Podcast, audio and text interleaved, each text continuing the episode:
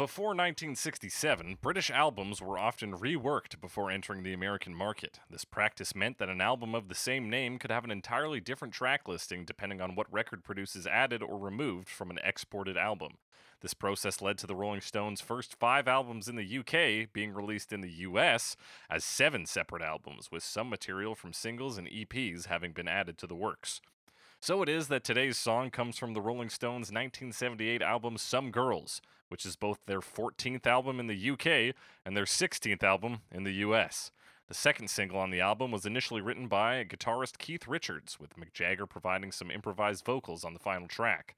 The album Some Girls is predominantly made up of fast paced songs, which made Richards' songs stand out in the mix. The single, a sort of soulful love song with some sexual tones, was not written by Richards as an ode to pretty, pretty girls, but rather as a thank you to Jagger. When I returned to the fold after closing down the laboratory, this is a reference to his drug problem through the 70s, I came back into the studio with Mick to say, Thanks, man, for shouldering the burden. That's why I wrote the song for him, I realize in retrospect, said Richards in 2003. The band recalls the studio recording process being very natural, from Jagger's vocal improvisations to Richards and Ronnie Wood's intermingling guitar parts. That's another one that just came very naturally in the studio, and I slipped into my part and Keith had his going. It may have appeared as though it was planned. We can pick it up today and it will just naturally slip into the groove again with the guitars weaving in a special way. It's quite amazing, really. Ever since Keith and I first started to trade licks, it was a very natural thing that, for some unknown reason, if he's playing up high, I'm down low and the other way around. We cross over very naturally. We call it an ancient form of weaving, which we are still impressed by it to this day. Unexplainable, wonderful things happen with the guitar weaving. There's no plan, said Wood. The smoothness of the track took it to number 8 on the Billboard Hot 100 and all the way to number 435 on Rolling Stone magazine's 500 Greatest Songs of All Time list. That's right, we're talking Beast of Burden by the Rolling Stones on Cover Me.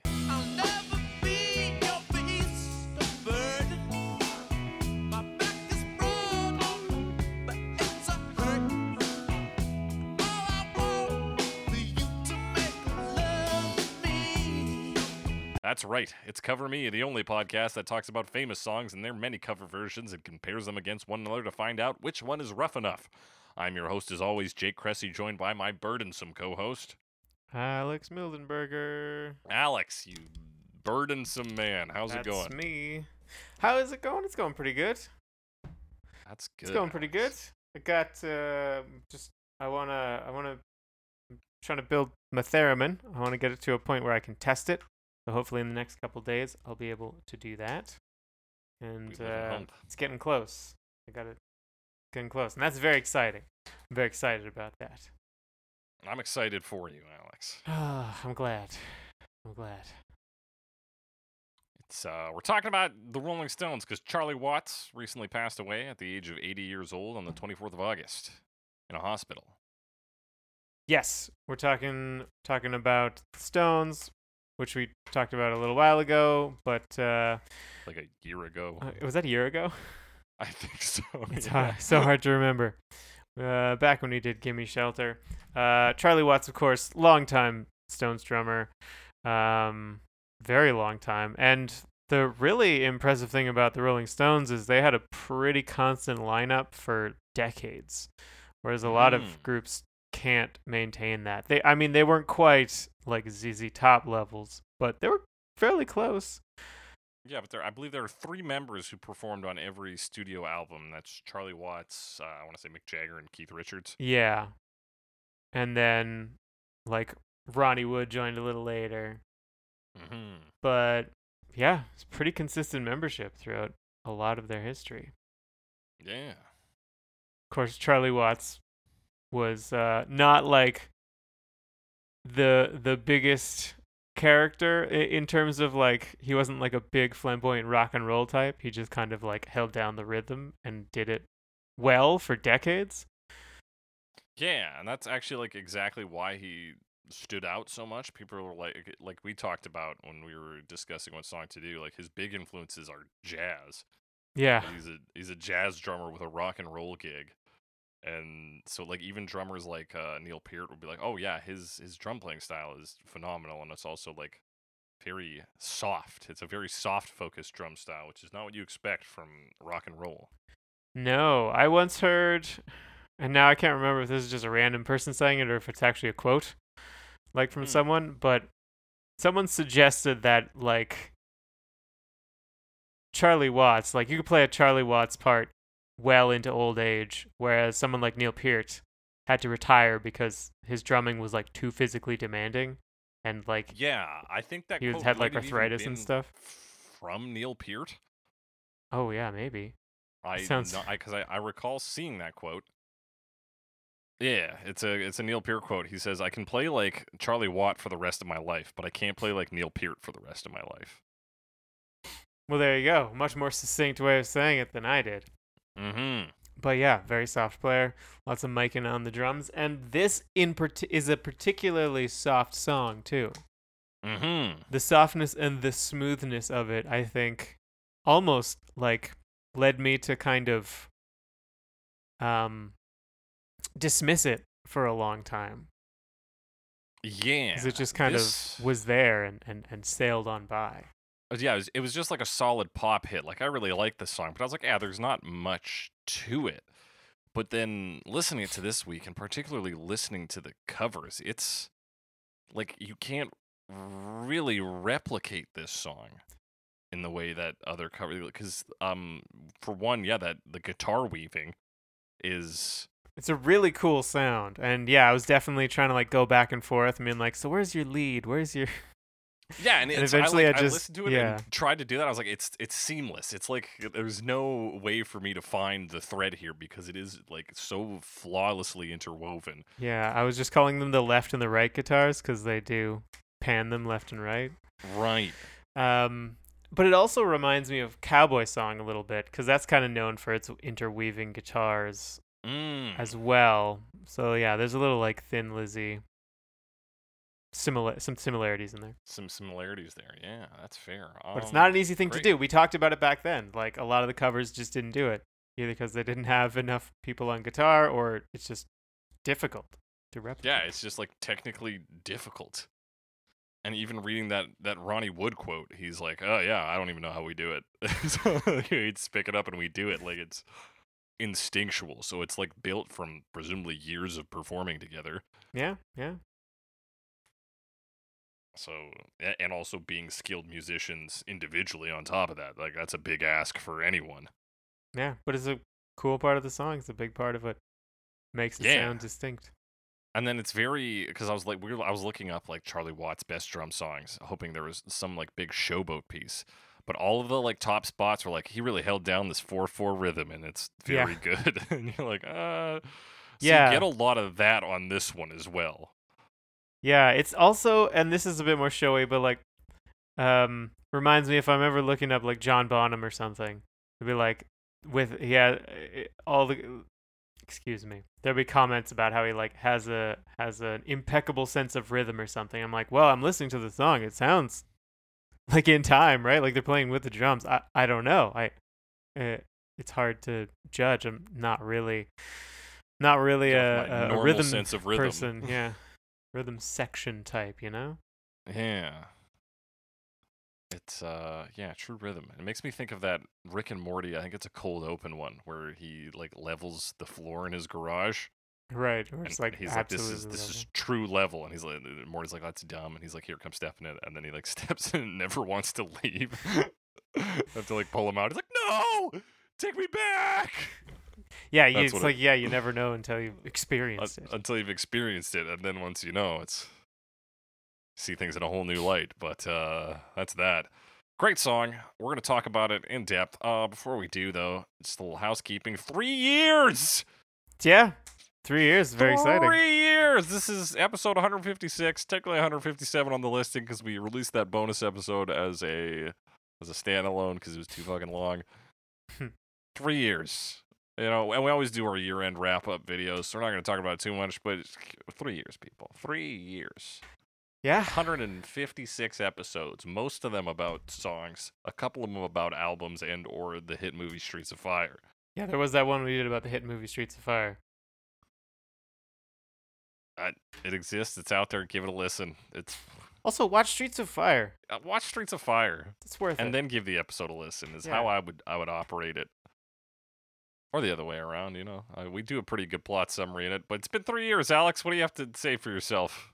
I, I'm. I mean, I think I'm impressed that we we kept it alive. Yeah, We're still going. I can't even keep plants alive this long, man. They take less work. Yeah, but I don't. I don't like. I don't know how to keep plants alive. Give them I know how to talk for two hours a week. There you go. Yeah, and to call this thing alive, I mean it's it's you and me talking to each other that it's alive in terms of being a thing that people listen to. Yeah, yeah, whatever.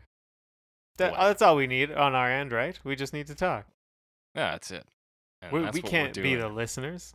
That's on other people. If you're a listener, hit us up with a pat on the back. Hashtag pat on the back. And on Twitter. don't, Yeah. I'm not, don't even add us. Just just hashtag pat on the back. pat on the back. With that, let's get into these lyrics, Alex. Beast Yeah. of Burden. Beast of burden. It opens up with an intro, according to uh, your good friend Genius. And then after that intro comes some verse. lyrics, which begin I'll never be your beast of burden. My back is broad, but it's a hurtin'. All I want for you to make love to me. And then he repeats, I'll never be your beast of burden. And he says, I've walked for miles. My feet are hurting. And then again, all I want is for you to make love to me. Yes, but but he can't be their beast of burden. So beast of burden, of course, is like a working animal. Mm-hmm. It's like your your oxen type uh things, Yeah. animals that like drag or lift things. Animals with jobs, but not like police jobs. So dogs aren't beast of burden. Right. So like horses, oxen, blue collar workers yeah, of the blue, animal blue collar animals. Uh, your wor- your working class dogs, but not dogs. Yeah, exactly. Except maybe some dogs. Do you think sled dogs count as? Are they beasts of burden? I think it is for manual labor. I think it's not yeah, for travel it doesn't really count. Anyway, so all that kind of stuff, um, and he- he'll never be that. For, but it's a metaphor, right? Yeah. He's not That's actually the- talking about being some sort of weird human-animal hybrid. Yeah, he's, he's not talking about how he's not an animorph. not like, sorry, I can't be your animorph and or furry love interest. Yeah. So really, it, and then he talks, of course, in the the the the two sort of unique lines in this verse. My back is Mhm. broad, but it's a hurt, and I've walked for it. So he's done, you know, work before these sort of burdensome labors. Yes, and he's trying, but he's like, it's not enough. He's not good enough. Well, I Even think though he has some strength. He he is capable, but he's But he's, like, tired? He's sick of it. He's tired. So I think to understand what a beast of burden is, it's I think the concept of being somebody in a relationship who just you know works and slaves for the other person to no to no merit, right? Yeah, it's just too much. Mm-hmm.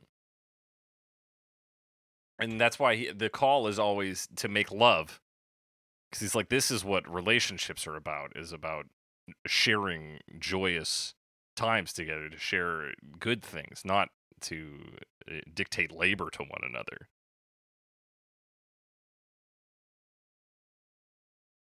Yeah. Because he does eventually say that in the outro, which I had never heard until this week, because I think I'm familiar with like a radio edit version, not the album version. On the outro, he says, I don't need no beast of burden. So, in the end, he's not just saying, I'm not going to work for you, but he also says, like, you don't have to do that for me as well. Right. I- I- kind of saying that the that's not how the relationship should be. Yeah, it should not be a relationship based on doing dirty work for each other. I don't wanna do your dirty work. Yeah, only fools would do that, more. Alex. I'm a fool. Anyway, um, and then classic chorus. Why is it classic? Because he asks if he's hard enough. That's why. That's Uh, right, baby. Am I hard enough? Hard, of course, here, uh, and in some other places. Um, reference to being like tough. Yes, But- the '60s, Yeah. but also Uh, reference to boners. but also reference to boners. It's it's funny because like there's there's a Bruce Springsteen lyric in Born to Run where he says all the boys try to look so hard, which I think is also funny. But yeah, it's the same funny. meaning. It's the same meaning. Yeah. Every boy's trying to rock, walk around looking like he's turned on the whole time. I just want him to look like I have an erection all the time, All the time. all the time. But no, but yes, but no. But yes, but no. Am I is hard he enough? rough enough? Am I rough enough? Am I rich enough? I mean, you'd think Mick Jagger would be rich enough at, by the late '70s, but uh, who knows? By now, probably. You would think so. But he sees. He's not too blind. He sees. He's not too blind. Yeah. I'm not too blind to see. Is the next line. He seems to suggest the answer to Mhm. all those questions is no. He's not enough. Which also relates to a Bruce Springsteen song, "Ain't Good Enough for You." Right. Feels like he ain't good enough for for her. Is it? Hmm. I wonder if he's acknowledging that he's not hard enough, rough enough, or rich enough, or rather that he's not too blind to see that there is some objection. Sorry, what do you mean by some objection? Because he's rather he's probing for answers rather than knowing the answers to the questions he's asking. He knows the answer that she is relenting to give him love, but he does not know why.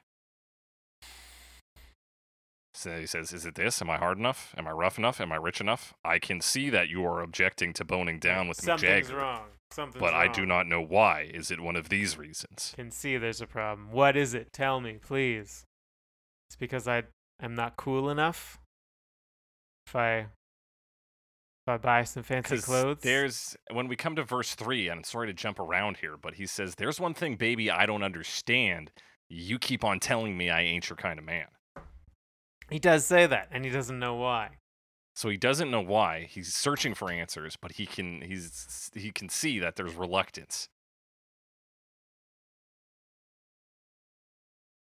Because I think Mick Jagger probably thinks he's hard enough, rough enough, and definitely rich enough. Yeah, maybe that's maybe that's part of the line, right?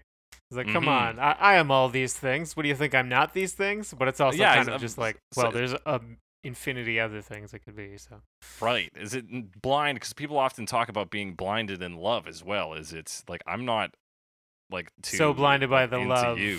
Yeah, that I can't that see that not a I'm a problem. catch. He's like, I know I'm Oh, fucking cool. I'm Mick Jagger.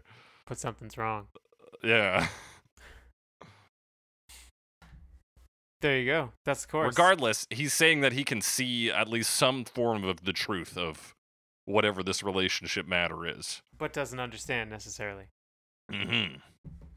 So then we come to verse two. I'll never be your beast of burden, so let's go home and draw the curtains. Music on the radio. Come on, baby. Make sweet love to me. He's making some suggestions, but presumably he's being uh he's being turned down. Yeah, again, he's like, listen, I'm not gonna do fucking, you know, shit labor. So let's go home, listen to good again, like another just like happy activity, listening to music on the radio. Yeah. This was probably happy in the 70s. These days, when I listen to the radio, there's a problem. But yeah. Well, it's you Yeah. know, it's a lot of ads, right? Like this, yeah, it's all just turn the radio ads. on, baby, and then it's like buy appliances from whatever. Yeah, you know, Oh, God maybe, maybe not. There'll, there'll be music eventually. Also, you have to haul out your radio, exactly, or like be right? in a car. exactly. I was just gonna say you got to turn your car on, pump up the radio, and then you know it's open the window so you can hear it from inside. yeah, no, you can't be in the car. But yeah, again, the basically verse two is just like, hey, let's have a good time instead of being shitty. To to me, I guess in this because I'll never be your beast of burden. Let's be good to each other, and then again the chorus: Am I hard enough? Am I rough enough? Am I rich enough? I'm not too blind to see. Not too blind to And then- see. oh, what's Then we this? get that A sweet, bridge? sweet bridge. Oh, little sister. This is this is very clearly what was improvised in the studio. So some of the lyrics were written ahead of time. Yeah. I I think this is one where you can very clearly see where Mick Jagger fills in. No, I don't know. I, I feel like there's a lot of depth. Well, I mean, I'll read it out. Uh, pretty, me with it. pretty, pretty, girls. You're a pretty, pretty, pretty, pretty, pretty, pretty girl. Pretty, pretty, such a pretty, pretty, pretty girl. Come on, baby. Please, please, please. It just it hits you right here. I'm gesturing to right my here. heart. I guess there is some emotive things here because at the end he is begging. He's like, "Come on, baby, please." it does please, turn let's-" into begging, but it's also the rest of it's just like like you're pretty. Yeah. Also, like, so are we supposed to take "Oh Little Sister" in some kind of '60s context? Because I know in the '80s, Bette Midler's gonna shift it and make it about her little sister. An actual little sister. Yeah, I feel like that's just like a slang term. It's like Mm-hmm. I don't know, daddy. Oh yeah, or like how well like, people nowadays of all of all y- you know walks of life call call other dudes brother. True, brother. brother has hit the mainstream in a big way. It's no longer just for uh, black people and wrestling fans. It's and by that I mean Hulk Hogan fans. Hulk Hogan specifically, yeah. Um, yeah, I don't really know what that that slang term, the the implications of it. I think it's the same as like he's not addressing his actual sister. Like that. Yeah. That's pretty clear. That's Hopeful- very clear. Hopefully. But yeah, it Yeah, does. You're right. It, it seems like improvised and it's very. Oh, what's this? Well, yeah, because especially because it's pretty pretty girls at first, and he's like, wait, let me hang on, let me narrow my focus. You're a pretty pretty pretty pretty pretty girl. He's like distracted by all the other pretty girls first, and then Yeah. he's like, "Wait, shit! I'm talking to one person." Mm-hmm. And to Gotta speak to them they're uh, there's a Mick Jagger quote about this. He Jagger says lyrically, this wasn't particularly heartfelt in a personal way. It's a soul begging song, an attitude song. It's one of those where you get one melodic lick, break it down, and work it up. There are two parts here which are basically the same. So he's the big thing is him calling it an attitude song, which is I think what the bridge serves. It really just kind of rides into the vibe of what the guitars and drums have set up.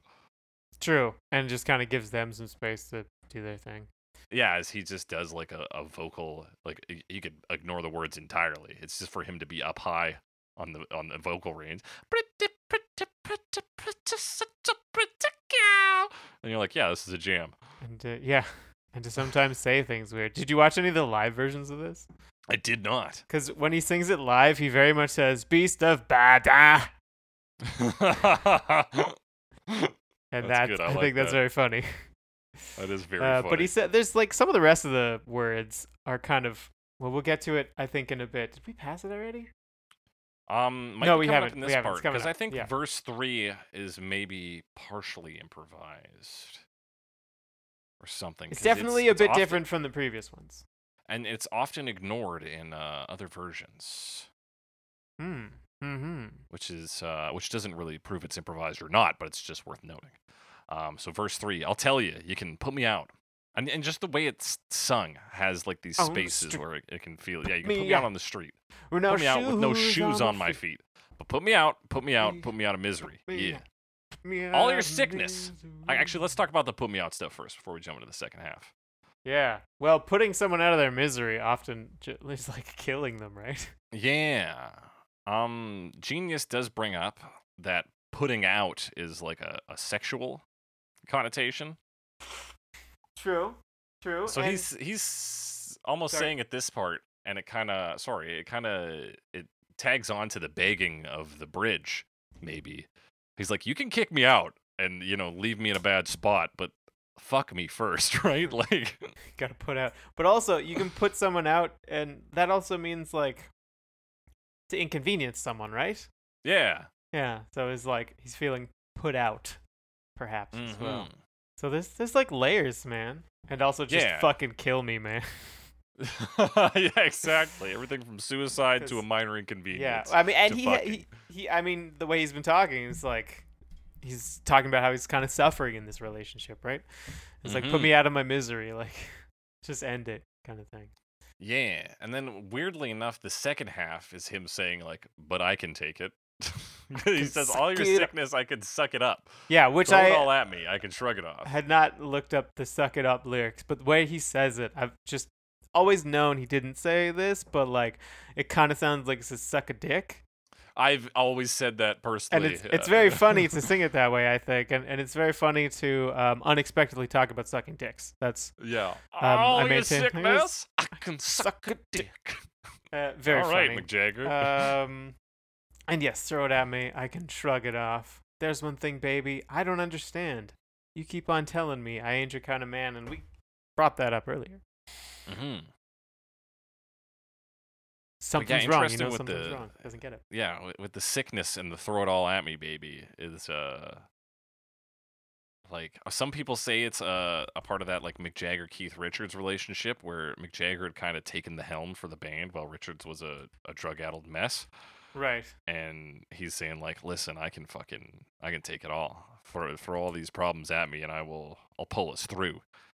But i think maybe in the context of this this fictionalized relationship is like you can't you know you can't negative your your way out of this relationship. You have to either put out or kick me out. Like you can't just throw barbs at me and expect me to leave. I can put up with bullshit but I won't be a beast of burden. He's like he's like delineating strange lines in negative Right. relationships. Right. I'll do this, but I won't do this. I might do that. That's a no. Yeah.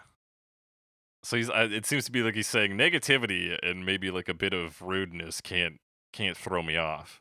But don't expect me to to take care of your So problems yeah, for you. shoulder all the weight. Yeah. And then yeah, that, there's one thing, baby, I don't understand. You keep on telling me I ain't your kind of man. Ain't I rough enough? Ooh, honey. Ain't I tough enough? We've we've removed hard enough at this point. This one's for for the modern audience. He says, well, they're gonna need to know what what hard means. Right. But also, yeah, switching up, switching up the chorus. So a few more lines. Mhm. Like, eh, what's wrong? Am I not? Like, it's a direct. Well, I mean, it's very similar to before, but it now yeah, it's, it's ain't. That's for the American audience. I don't know if that's. that's right.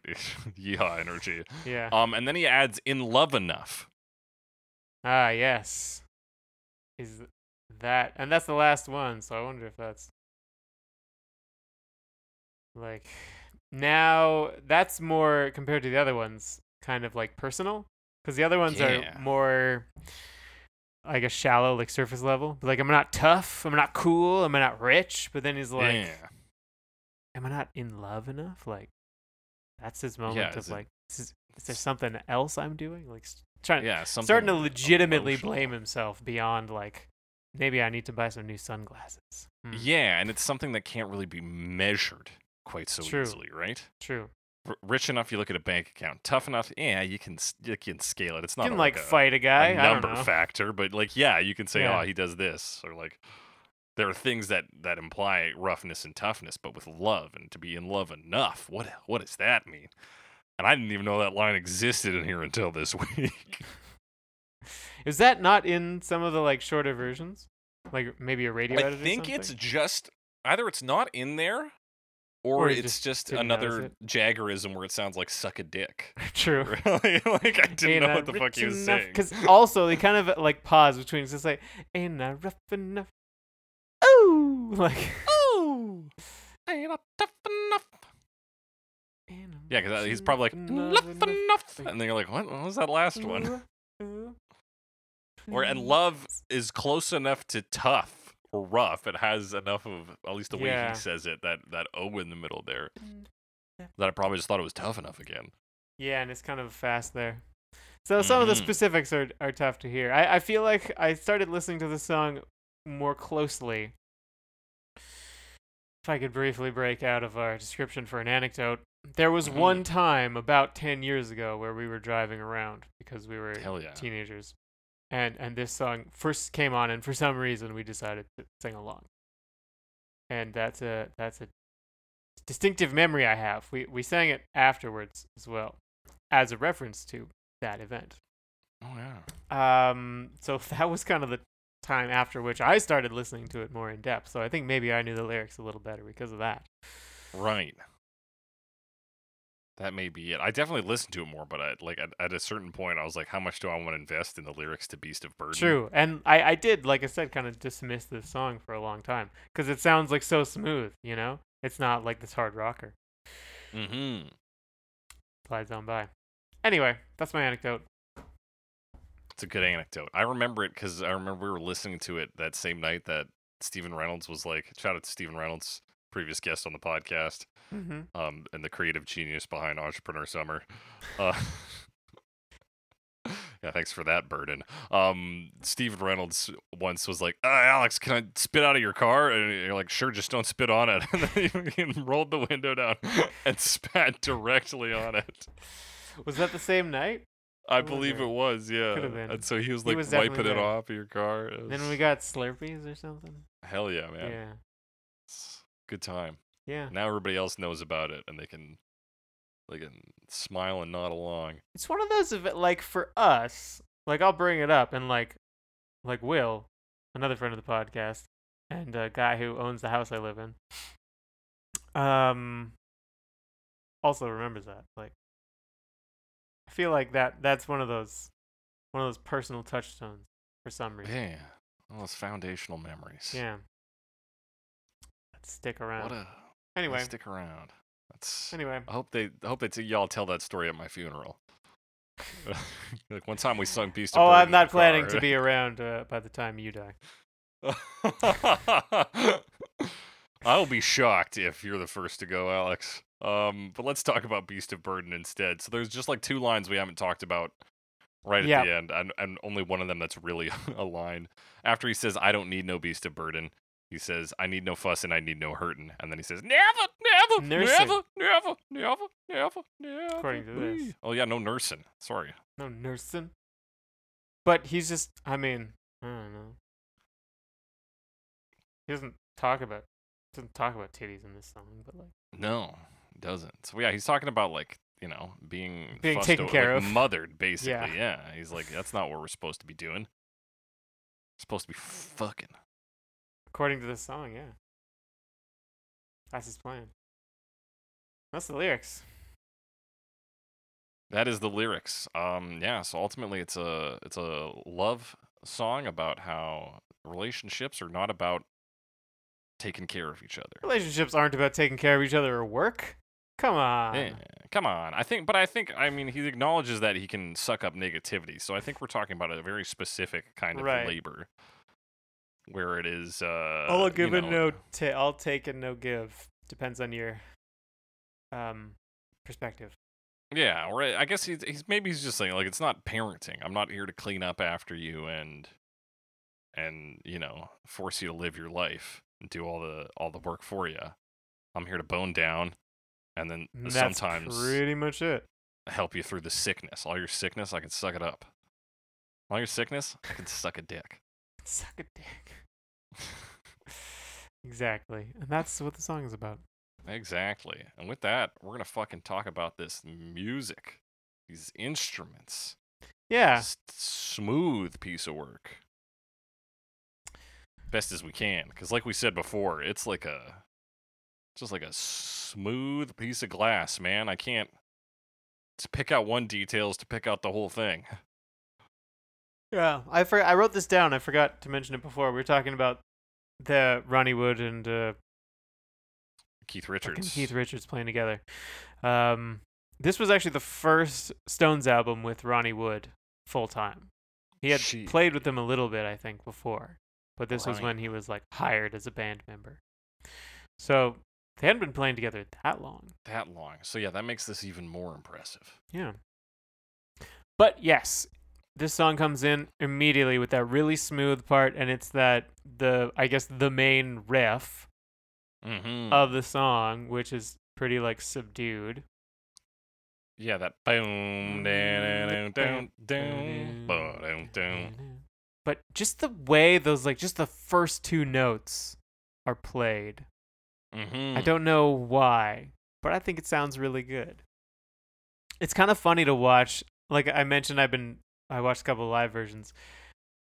The way they just play it, it, it looks so like loose and I don't know it and like gentle. The way they're playing on the guitar, but they're just kind of doing their weaving thing. Yeah. It's got a very cool, laid back vibe without being like jazz. Right. It is not jazz, that I can say. Although it has Charlie Watts drums, and they come in pretty Yeah. s pretty quick here. And then that's when the other guitar comes in as well, Yeah, as well as the bass. and they sort of do their interlocking rhythm stuff, weaving, Yeah. interlocking. Um, it's also uh, there's a lot of like muting, palm muting Oh yeah. on the guitars. They're like having their palm mute off, so you can palm mute more. Things don't ring out, is my point. Very long. yeah. But the the space is always filled by like By something one of else. the two instruments. Yeah. something is always there. It's uh so for the most part it's like pretty simple drums. You get it to do a little more active stuff in like the transitions to chorus, to and from chorus, but like a lot of it's very smooth, Yeah, smooth and, subtle and movements. the softness of the drums. I mean, everything is pretty soft in this one. mm-hmm. So, but the drums are definitely soft. yeah. Um, and then yeah, it keeps going right into that verse. Yeah. This is where I'm like trying to yeah pick out which guitar is the lead guitar and which is the rhythm guitar, but it's not. They don't really split it up that way. No, it's really they're like one instrument. And yeah, keep it pretty constant through at least the verses. Um, I don't know who plays what. I think there's definitely a left guitar and a right guitar. Sure. Well, any acoustic guitar parts are played by Ronnie Wood. I'll tell you that. Oh, is that acoustic? None of them, He neither of them the- sound he- acoustic at this point. I know, right? But I guess there is at some point. Ronnie Wood is credited with electric guitar and acoustic guitar, whereas Keith Richards is just electric guitar and backing vocals. I didn't pick up on the acoustic guitar. I don't think. Me neither. So, Hmm. uh, It's there somewhere. Of course, it's, It's so easy to hide an acoustic guitar just in the background oh yeah, as like some chords, and everything else is playing those chords anyway. So it's like, I don't know, what's it? What's it even doing there? Just playing chords. just playing chords. Sure, it's very important. Uh, also, like very slight drum fill getting us into the chorus. We also Yeah. the drums also kind of open up. So like uh, by the end of the chorus, it kind of like opens up more. So like, and by open up, I'm specifically referring to the hi hat opening up. Yeah, yeah. It doesn't yeah. change and much It more. provides a sense of like, because there is like a lift in the chorus, obviously, as there usually is, Yeah. and I think that opening up applies to that as well. So you get yeah, you get that hi hat getting hit. You get uh, backing vocals for the chorus. Yes, And you then, do. like, uh, th- it it comes across as like fairly informal backup vocals, to me. Yeah, or I guess it's just not like a super duper tight harmony kind of thing. But everyone's singing along. yeah. It gives it's the boys. that like it's the it's you having a laugh with your mates. yeah, having a laugh with your mates energy. Yeah. So at this point, though, it does kind of like because the guitar riff stops for the chorus. Um, the right guitar is really mostly just playing chords at this point, and then we're getting some Mhm. like very gentle licks from the left guitar. So this is like the one part of the song where it kind of feels like one has taken the lead, and it's the Right. left left guitar. Um, but yes, the licking is very gentle. I I do consider this like this song. Listening to this song is kind of like it's gently licking your ear kind of throughout. It's the big, it's the a big Rolling Stones experience. lips and tongue symbol, yeah. gently but firmly licking your ear. Hell yeah. And that's what this song is. I can't always listen to this song. Sometimes you don't want to have your ear licked. Like that's true. I mean, maybe that's just me. but sure enough, we get back into a verse, riffing, starting up again. Yeah. But th- this this is the song is very subtle, like very gentle, as we mentioned. But Mhm. there is a build here. Notable, most noticeable in the vocals, but the Yeah. the left guitar kind of turns it up a bit. I think more so than the right. At this point, I it's at least a bit louder, but you sort of get a little bit more of that because um once we get into the bridge in particular, and he sort of does his like more begging tone, in his voice. We're sort of working towards that. Yeah, you're right. It is a subtle build. There's like a little bit of boost of volume. Yeah, I like, think it's maybe a little mostly volume, but really the vocals is play, yeah yeah, changes to be a little bit more intense. yeah. And then of but course we hit but the because it's again. so it's so soft, it, it's not actually that much of a build. Not that much No. of a change. Doesn't need to be. But yes, another chorus. Um, another chorus, chorus. same as the first one, Yeah. really. Yeah. Um, And then we come into the pretty pretty girls bridge with the bit of guitar soloing. Yes, it's yeah, it's just a little bit of a solo, but he's still kind of saying words. I guess it can still be a guitar solo in that, Yeah, but there's still a riff.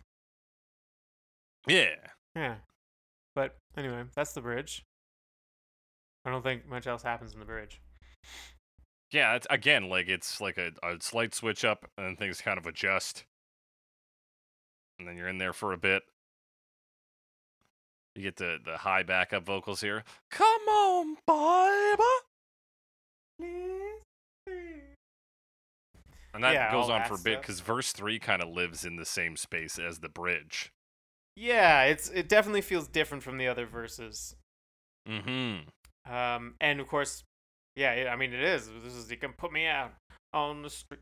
All that. Yeah, it's al- it's almost more talked than the other ones, or like more rocked, more rock, if you will. more TikTok. I don't think this a is little a bit more TikTok trend. I don't actually. I don't follow TikTok trends. So. No, this is what they do on TikTok. They sing Beast of Burden, but only verse three. There was like a brief moment where I was like, "Oh man, sea shanties are coming back. That's kind of a neat thing." And I was like, "Ah, it's a TikTok trend." Uh, okay. It is. And I haven't heard much about it in a minute, so maybe it's over now. It's yeah. I think it's it's mostly over. Damn rip.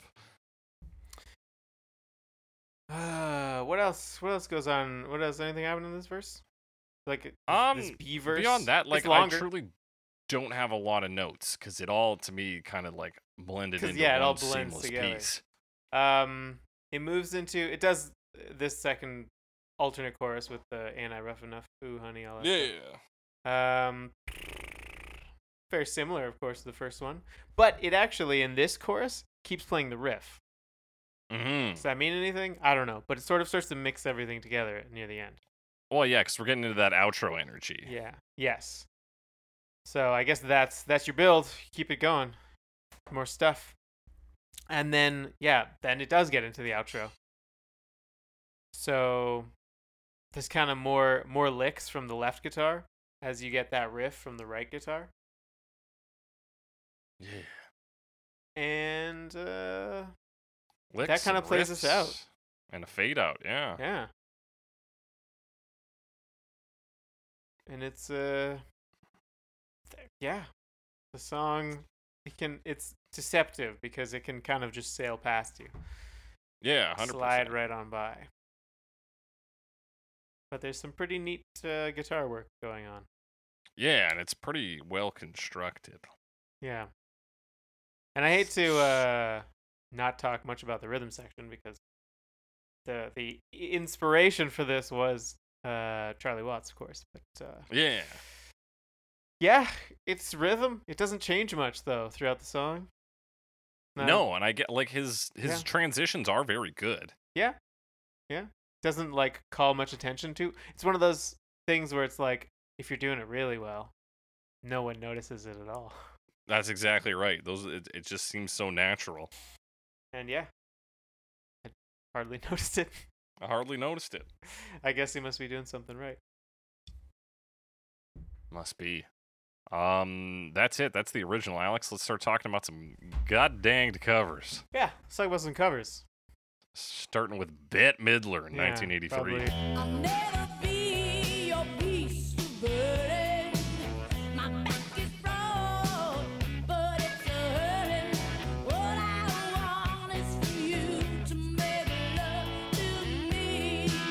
The big one here.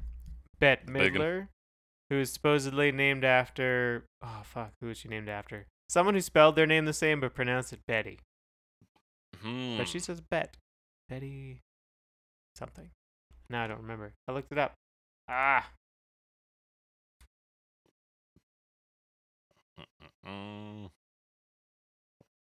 Davis. Bette Davis. Betty or it might be. I don't know if it's Betty or like. I, you wouldn't say Betty. Betty? It's Betty. Yeah. Betty. Hey, Betty. Anyway, Bette Midler, someone who I like. I know this name. It's the name of a famous person, but I don't know Yeah. a thing about Bette Midler. I know, despite her being like a multimedia worker, she's credited as a singer, songwriter, actress, author, and comedian. Which, yeah, that's a lot of stuff. That's like most popular media. And uh, I just know that she kind of exists. I recently saw a headline. She was saying something about there's a bunch of uh, um, Supreme Courty stuff going on in Texas with like a some like oh yeah, with abortion, abortion rights. regulations. Yeah. Um, she made some comment about that. That's a, she calls on women her. to refuse sex to protest Texas abortion law. Yeah. And that was after I had been listening to this and looked her up. So like I didn't I don't know anything about her. Other than she did this song and, and did a music video for it. Hell yeah, she did. Um, American Treasure, I guess. And so it should come as no surprise that this version has some real country rock yeehaw oh feel to yeah. This is so much more country. So much more American generally. Um, Mhm. Like uh, it takes the the main riff. It's a very similar riff, alters it a bit, but in particular, it it rings. It lets it ring out at the end. yeah. Bam, bam, bam, bam, bam, bam, bam, and it's just. Whereas the uh, original was very held back, buttoned down, and muted. Yeah. doesn't do that mute at the end. Lets it ring out. Yeah. With this like staccato mid bit, right? This bam, bam, bam, bam, bam, bam, bam, Yeah, bow. yeah. So similar riff, not quite the same. Um, yeah. Generally much less subtle version of the song. She puts a lot more energy in it from the start. Yeah. And uh, honestly, it doesn't really have a lot of places to go to because of that. That's true. And the original doesn't go to many places, but also True. its small movements are noticeable, right? Yeah, Because, because it's it's set up such a space. Yeah, exactly. Whereas this one, uh, not quite as, yeah, as much of a noticeable change. It, Yeah, because it's going for this loud, not only country rock, but sort of arena rock as well vibe. And so you got big dumb drums and this. You've got the riff established. Um, and like, all you can really do on top of that is add some guitar. And it doesn't do a lot. Particularly given the guitar work on the original. Like anything right. you you do besides that is dumbed down, right?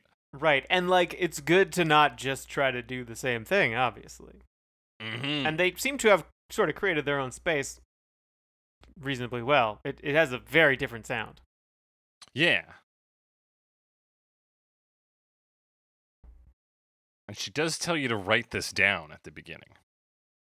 She does. She's kind of more of like a a comedian, right? So I think she's some of this is supposed to be a little bit funny. Is it? I don't know. It's not terribly terribly funny, but I think it's supposed to be I guess be the bits in the music video are supposed to be Yeah. I guess tied in with the music video. I think this the cover itself is supposed to be taken straight. You know, I'm I'm struggling with one part. And that is is, the, the My Little Sister My is a Little pretty pretty girl? is a pretty pretty girl. Like what is all that? It's pretty fucking weird, Alex. So the lyrics go, "Oh, oh, my little sister is a pretty, pretty girl." So this is the bridge she does. Uh, my little sister is a pretty, pretty girl. She loves to ride and she loves to crawl. They love to take her out behind the wall, and when they're done, they just throw her away, and she don't have an awful lot to say. It hurts her so bad to come to the end. I re, I remember all the time she spent saying, "Please, ain't I hot enough? Ain't I rough enough? Ain't I rich enough? I'm not too blind to see." So she's like calling her sister a slut. Yeah. It's Which is- very it very comes off as not sex positive summer, you know? Yeah. Or or suggesting that her sister is like trying to please people generally, but Mhm. also yeah. So Oh yeah, cuz I don't know. it starts out nice. It's like my my Yeah. little sister's a pretty girl and she likes to fuck. And then Yeah. it's like, but afterwards, these men they throw her away, and that's no good. It comes off very like old fashioned. Yeah. Yeah, I wasn't totally sure, especially like with the music video. It yeah, It, like she says that, and like there's a person who seems to be maybe her little sister. I think it's very clearly her little sister. But yeah, odd. I wasn't sure if it was supposed to be like some some kind of joke that I didn't quite get.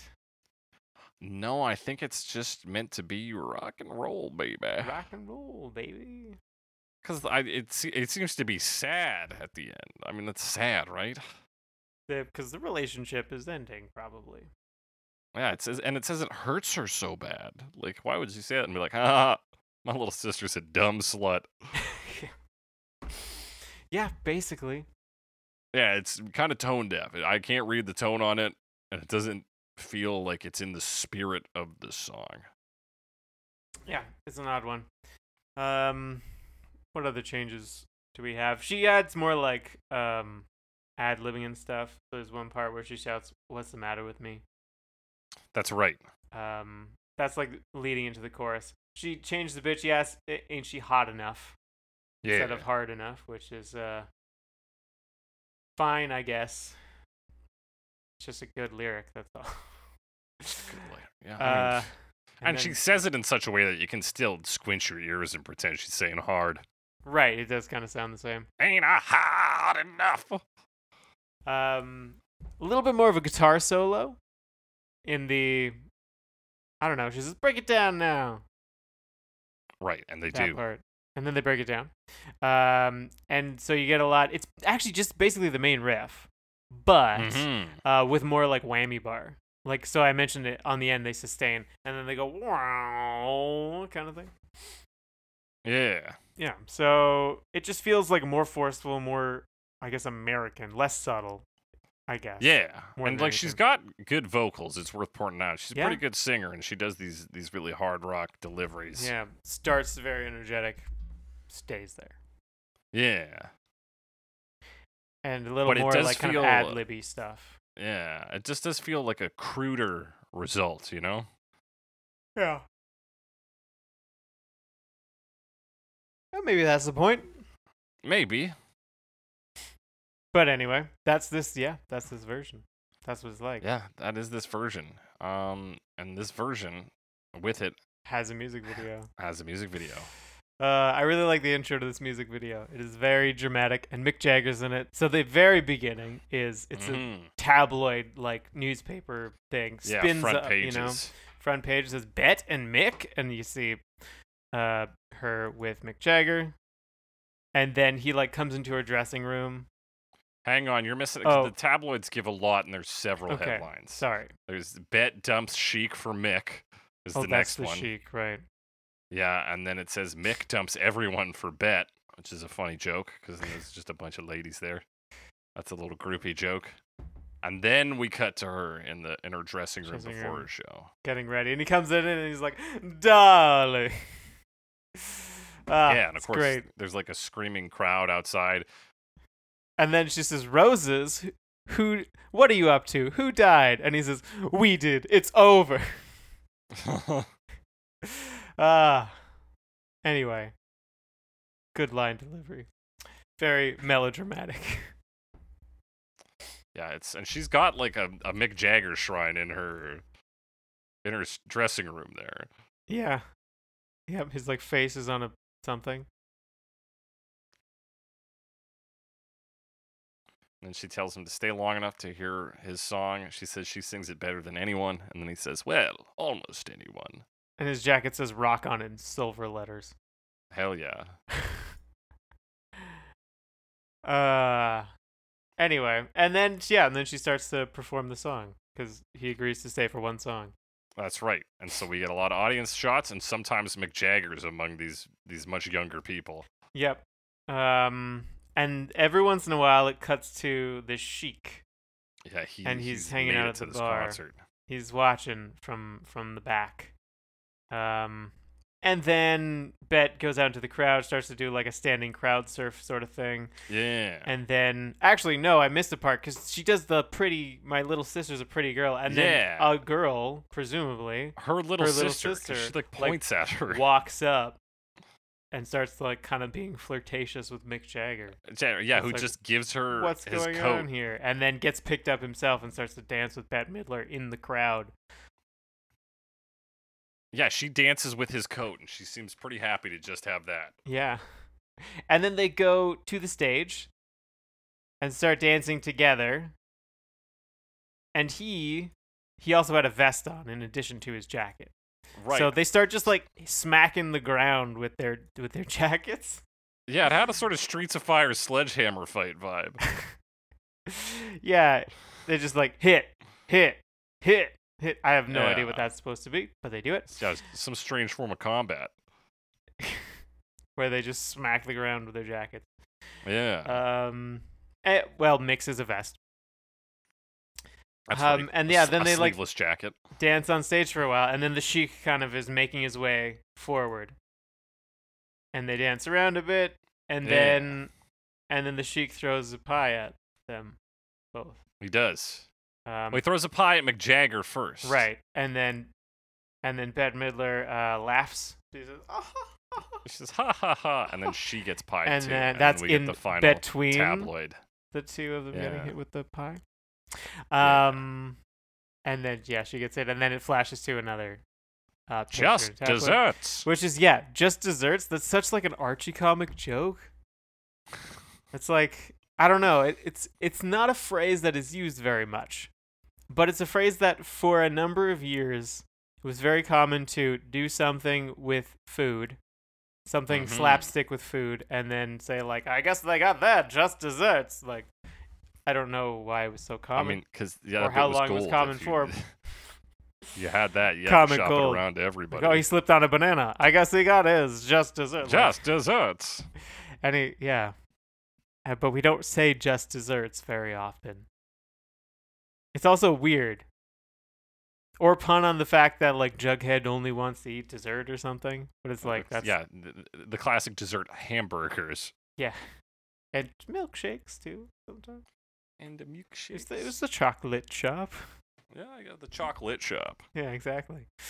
Um Right. yeah. And that's their that's their video. That's their video. That's the song. Um, yeah, I guess just big and American is the the ultimate summary of it. Yeah. Speaking of things that are American but not so big, Buckwheat Zydeco in 1990.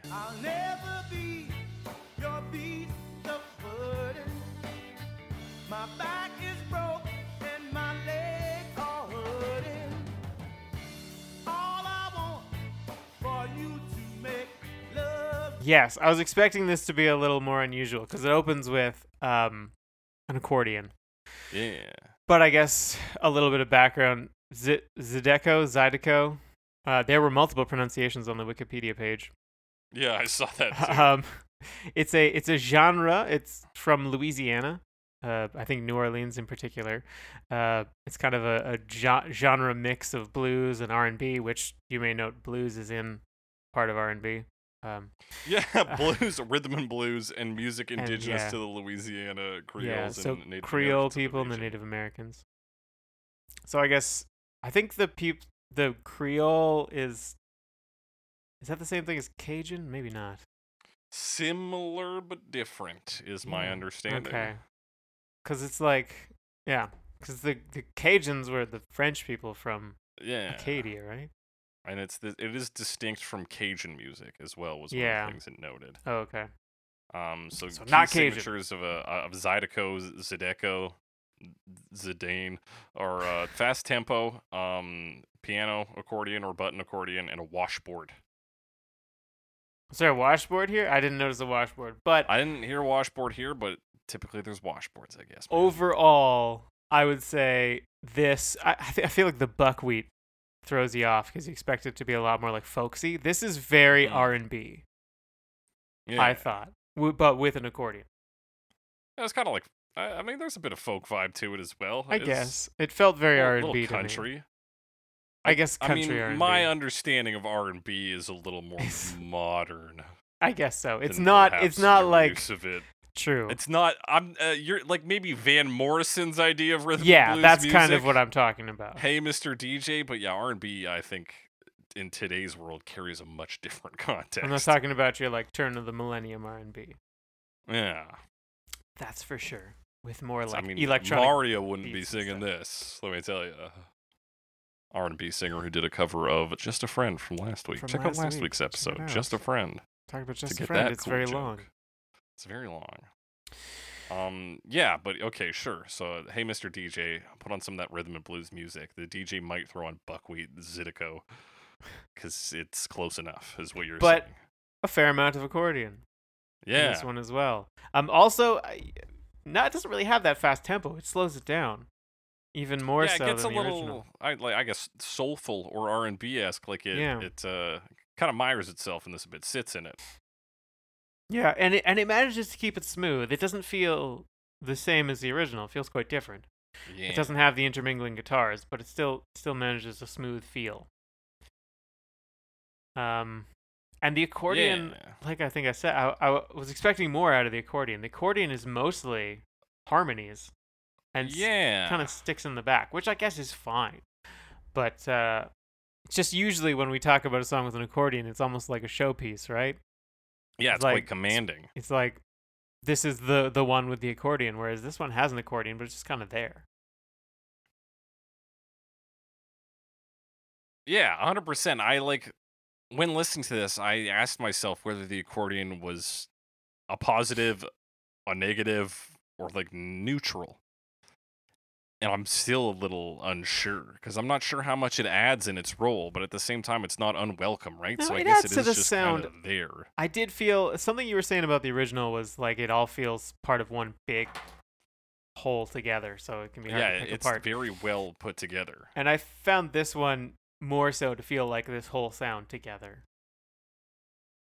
And not so Mhm. much a series of constitu- constituent pieces.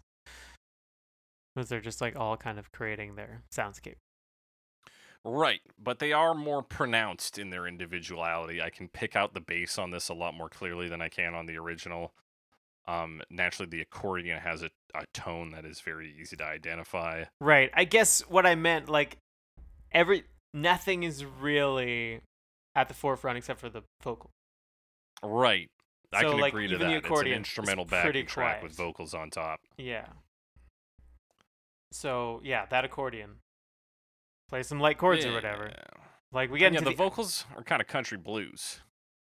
Speak on them briefly. They're very uh, like like they come off as folksy to me. Okay. Like it's closer to the band than it is to Yeah. fucking I guess it's something else. maybe it's just right? an old concept of R and B. Yeah, that see, I don't have that understanding of I shouldn't have that understanding. Like, there's no reason for me to. So I don't know exactly where I I'm couldn't. coming from. I on couldn't this. name you an R and B artist to to to compare this sound to. Yeah. All right. Um, me neither. So I have no evidence whatsoever. Okay. Um, See, what about an R and B song? Is there an R and B song you're like thinking of as like a blueprint for R and B? I'm not sure. I'll have to think about it. None that come to mind, but I will think about it. Rhythm and blues. Because yeah, I mean, yeah, the history of R and B goes back to the 1940s.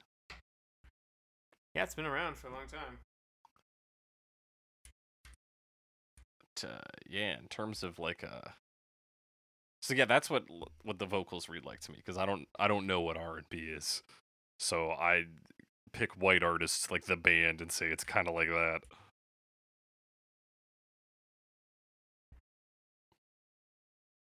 You were gonna say something else about the accordion, though, Alex. Oh, I was just gonna mention, like at the very start, it kind of does establishes the chord progression, um, and uh, one of the things the accordion does and the accordion can do is change volume very quickly because you Mm. kind of have to actively maintain your your speed of of moving the bellows when you're playing the accordion um, to have a constant uh, volume, so it can change very fast, and it does.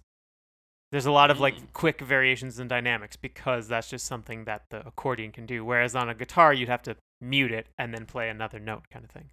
Right. Or okay. Play it. I guess you wouldn't have to mute it because playing a note would mute the last one. But anyway, um, so the accordion does use that in this song. Quick dynamic changes. Interesting. Um. Yeah. Very chill. Well, overall. Yeah, they keep it down low. It's not like the Bette Midler version at all. No, certainly not. Um, and there's more accordion. There's a couple guitars. Um, so basically, there's like, huh, I said there's a couple guitars, but I only wrote about one of them. uh, the guitar also plays with some quick dynamic changes. Uh, that's more of like picked, uh, but it kind of stays in the background. Like nothing really takes moves up to the front. Um, although there is, you're right. Here's the other guitar. It's an electric guitar and that one kind of strums more constantly. So pretty simple harmony stuff. But yeah, for the most part, it kind of just um, kind of holds it down. It's a lot more straightforward stylistically. I was expecting some more from uh, something more differences from something called Buckwheat Zydeco. Yeah, I was expecting to get more of that sort of uh like terroir, as it were, like some some some elements of the region, right?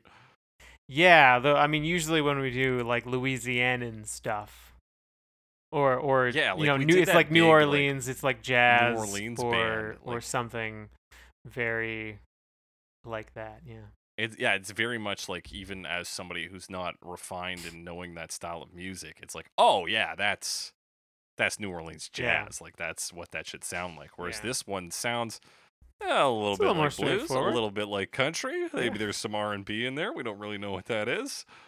It's and and there's an accordion here. there is an accordion here. Yeah, So it's uh I guess if it is a a, a Zydeco cover, it's a very safe one, is my imagining.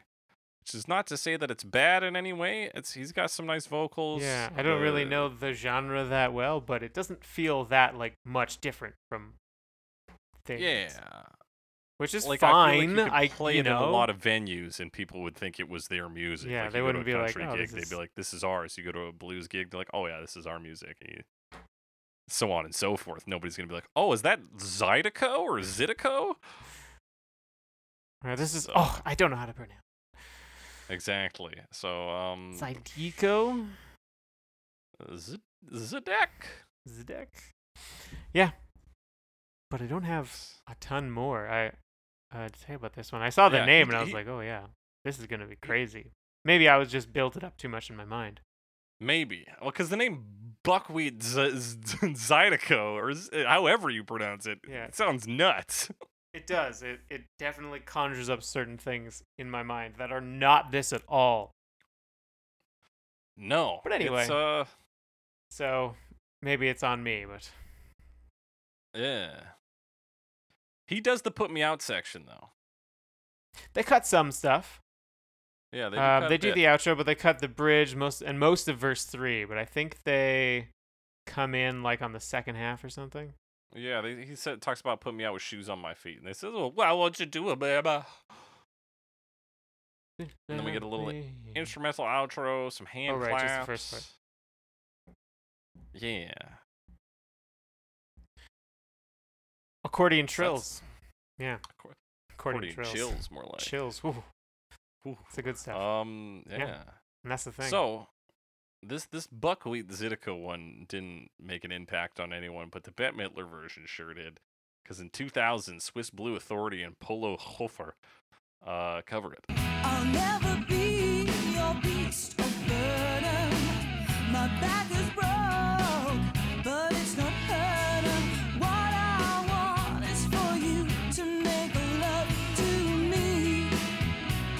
yes.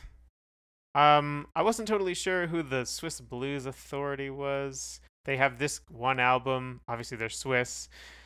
Uh, Yeah, I think everything we can and, and, and indeed need to pull about them comes from their name. Yes, they're they're Swiss. They play blues music, which is like blues rock, really. Um, and they uh, consider themselves an authority on the subject. And they're working with this Polo Hofer, who's a, um, a Swiss guitar player, rock musician. Guitar player. Yeah. And, and a national treasure of Switzerland. And a national treasure. Wikipedia page. Uh, also, the album artwork kind of has the color scheme of um, The Great Gatsby, Blue. it- which is to say blue and yellow, like the Think there'd be cover more, of that. More green. I guess no, it would need to be uh, red. I think is the, that. Well, yeah, uh, red and blue for the pool at the end for sure. No, I mean like the the cover. Um, yeah, is there red in there? There's like the lips. Oh, yeah. Wait, are we looking at the same cover here? The Great Gatsby book cover. Oh, you're looking at the Great Gatsby. I, I don't know if the version of the Great Gatsby I read had that cover. I think I read. I might It's even read it. in kind of version. important, Um, not really. according to at least one quote I read. Um, the cover is. the cover uh, is let me see important. here, Let me see here. It's like the Oh face. yeah, with the face. Yeah. Um, it looks like a it looks like a Styx album. anyway, it does. I'm looking at it. It doesn't actually look that much like Great Gatsby, but it's blue and yellow. Mostly blue with a bit of yellow. and it's got a bird on it. Yeah. Put a bird on it. Put a bird on it. Bird on it. So yeah, this is very interesting because they bring on Polo Hofer or Hoffer. I assume he just plays the guitar He does just play the guitar. Because he's not And- singing. so there I- i'm going to talk about this ending bit first but there's a lot of guitar shredding in sort of the final minute or so Yeah, like the outro but it's part. so low in the mix Yeah, it doesn't really feel like uh like that much of a solo. Also, didn't really like the guitar tone that much. you're not crazy about it and it also doesn't have any room to to to shine like it, everything is louder than it it's Yeah. very weird to me to bring on a, a, a switzerland national Very- treasure Yeah, national treasure. to Specifically, fill in the back just- of your, yeah. your cover of Bette Midler's version of Beast of Burden. but I get he also plays like the riff and stuff throughout. So Sure. Oh yeah. That, oh, that makes it worthwhile then, right? Right, yeah. But he's definitely there, and he's playing the guitar. yeah. Um, but yeah, it's it's the Bette Midler version. It's very very close cover. The Bette Midler version. She gets in all the Mhm. little sister stuff, all the very strange little sister things, and even the like kind of ad libby transition lines. Uh, those are all Yeah. preserved. Um, That's right. Those are all there. this is when I started to wonder if the little sister, if she's like like ignoring the music video Mm-hmm. when she's like, "Oh, my little sister, she's very, very pretty. Uh, she has all these problems." If it's one of those like, "It happened to a friend of mine" kind of thing, and but it actually happened to you, like, "Oh yeah, get totally, it was that. my sister." Um, but the the question she's talking about herself. She's like, "Yeah, she's always getting her heart broken." is how Um, does that relate to the themes of Beast of Burden as we understand them, right? right? Yeah, it. Uh, If anything, it runs counter because the the little sister fucks a lot and is then left sad at the end. Right.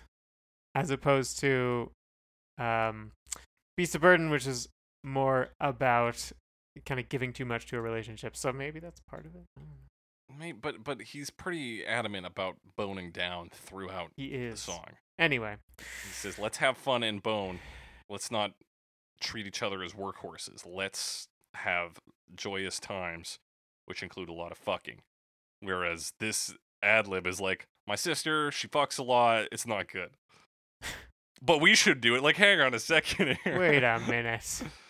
It's like that Arrested Development joke where uh, Tobias is like, you know, a lot of uh, patients I've I've had try uh, to have an open marriage. Does it ever work for them? No, but it will work for us. no, but it may work for us. Yes. So that's that's the vibe there. yeah, I guess so. Arrested But- Development did it better. Arrested Development did it better. Didn't do it first though, so Uh, there's something to be said there. But yeah, I don't I don't think it's meant to be like that either. I don't think it has that level of awareness. no, I don't think so. I think it is. I, I think she just oopsied and put too much weight on the pretty pretty girls line, which is just filler. Like it's Yeah. Yeah, it's meaningless. And she probably should have just cut it and like turned into a guitar solo or something. But Yeah, here we are discussing the Bette Midler version again because there's not Yeah. much else to talk about in the Swiss Blues Authority version except for that stuff at the end. The guitar soloing. Yeah, so we get a, a first guitar soloing at around 238. And it is, I mean, maybe it's groundbreaking for the year 2000 in Switzerland, but Yeah, it's that, not a too. crazy It's- guitar solo, really. It's not that great. no, it's not that, it's pretty standard. Yeah. Um, and then I guess it, it kind of keeps soloing throughout the rest of the Yeah, song, and for the then rest of once the we get song. to the outro, it actually is kind of has its own space. Kind of. Almost. Like she she gives a little, and then she comes in over it, and it is so quietly mixed, even in comparison to the rhythm guitar going. Even in comparison to the rhythm guitar, I guess I didn't really Yeah, notice that. It's it's like it's just very quiet. Whereas like I could I Right. could listen to this Yeah, the and I riff can is hear the rhythm. going. I can hear her singing, and then I've got to kind of go like, "Hang on, there's another noise here." Oh, there's a guitar solo happening. Yeah. Like, throughout the whole thing. Yeah, it's all it all kind of honestly, I don't think it's to me it's not that it's too quiet. It's that everything else is too loud. Which I, mean, guess is yeah, the same I thing. I suppose that's another way of looking at it. Same thing. Uh, it's just the yeah, same problem, different Yeah. solution, I suppose. yeah. But it, yeah, it's just weird. It's yeah, weird. and it's, and it's like, it's if your your big thing is to like we're bringing in this guitarist to to do a song. It's I Then yeah, why doesn't he kind of get his own space? Yeah.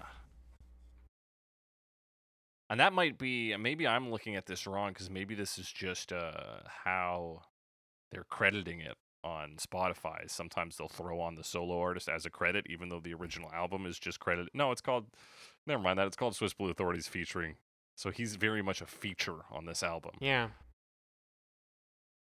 Yeah, I think the the mixing doesn't do it any favors, and that's theoretically the only unique part of this. Because, like you said, everything else hugs tight to the Bette Midler version, Mm-hmm. and with lesser vocals. The vocals on this aren't nearly as interesting as Bette Midler's like real punchy performance. Um.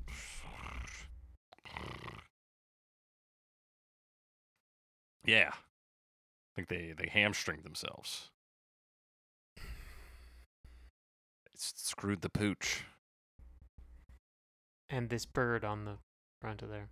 They definitely fucked that bird. cover. That's why it's That smoking. bird doesn't work for free. Uh, yeah.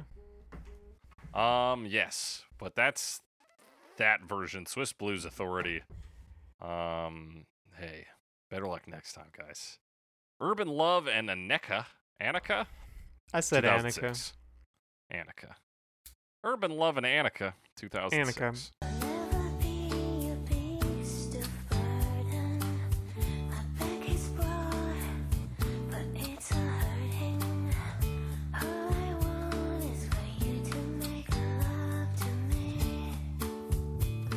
Yes, Yeah. Urban Love. So they're like they just like do bossa nova stuff, bossa nova type covers. Yeah. Um, apparently originally they just did uh like Rolling Stones. So I was looking at their way they describe themselves, and it really makes them sound like they're a big deal. They or they want people to believe that because they said like yeah. they created a little album called Bossa N Stones Limited Edition, and the rest they say is history. And it's like what the fu- like like I know what that is. yeah. Like I give a shit about Bossa N mm, Stones brackets Boston limited edition. It's Yeah. and that's not even this. I, this is off of something else. This, is isn't off, like, Bossa N Stones. Cafe or some shit. yeah, they do a lot of like reggae cafe, and this is like vintage cafe. So like compilation stuff. Yeah. Um. There's another. It's interesting that you mentioned that poorly written intro because Annika has some similar bullshit in hers. Um. It says here she was discovered there by one of the original producers of the famous Bossa and Stone series, who invited her to audition for their next project. Needless to say, she was a hit and then joined the recording sessions. Uh, yeah, I mean, we, you you didn't even need to say that. Why'd you say it at all? I. I. I yeah. I get. Like, why would you bring it up? Uh, it's yeah, it's you know, writing your bios as an independent project is difficult. I understand. Yes, you're right. You're right. but we can still make fun of it because uh, there's no Absolutely. Also, consequences. a lot of writers out of there, and a lot of them work for cheap. You can probably get something a little better than what you put out there. yeah, and you know bucks. what? A lot of it's being done by AI anyway, so Exactly. So, that may or may not actually be true. I don't know. It Um, gets, it gets a, if you put yeah, LinkedIn will do it for you. So you just get LinkedIn to write a bio for you. Yeah. This one, what does this one do? It has an organ. Comes in with an, an organ. organ. Does some like uh, holds some notes, holds some chords. Um, then, and you'll never guess, bossa nova. Drums. is- yeah, bossa nova happens. Acou- gentle, very gentle acoustic guitar. We're we're hitting bossa nova stride.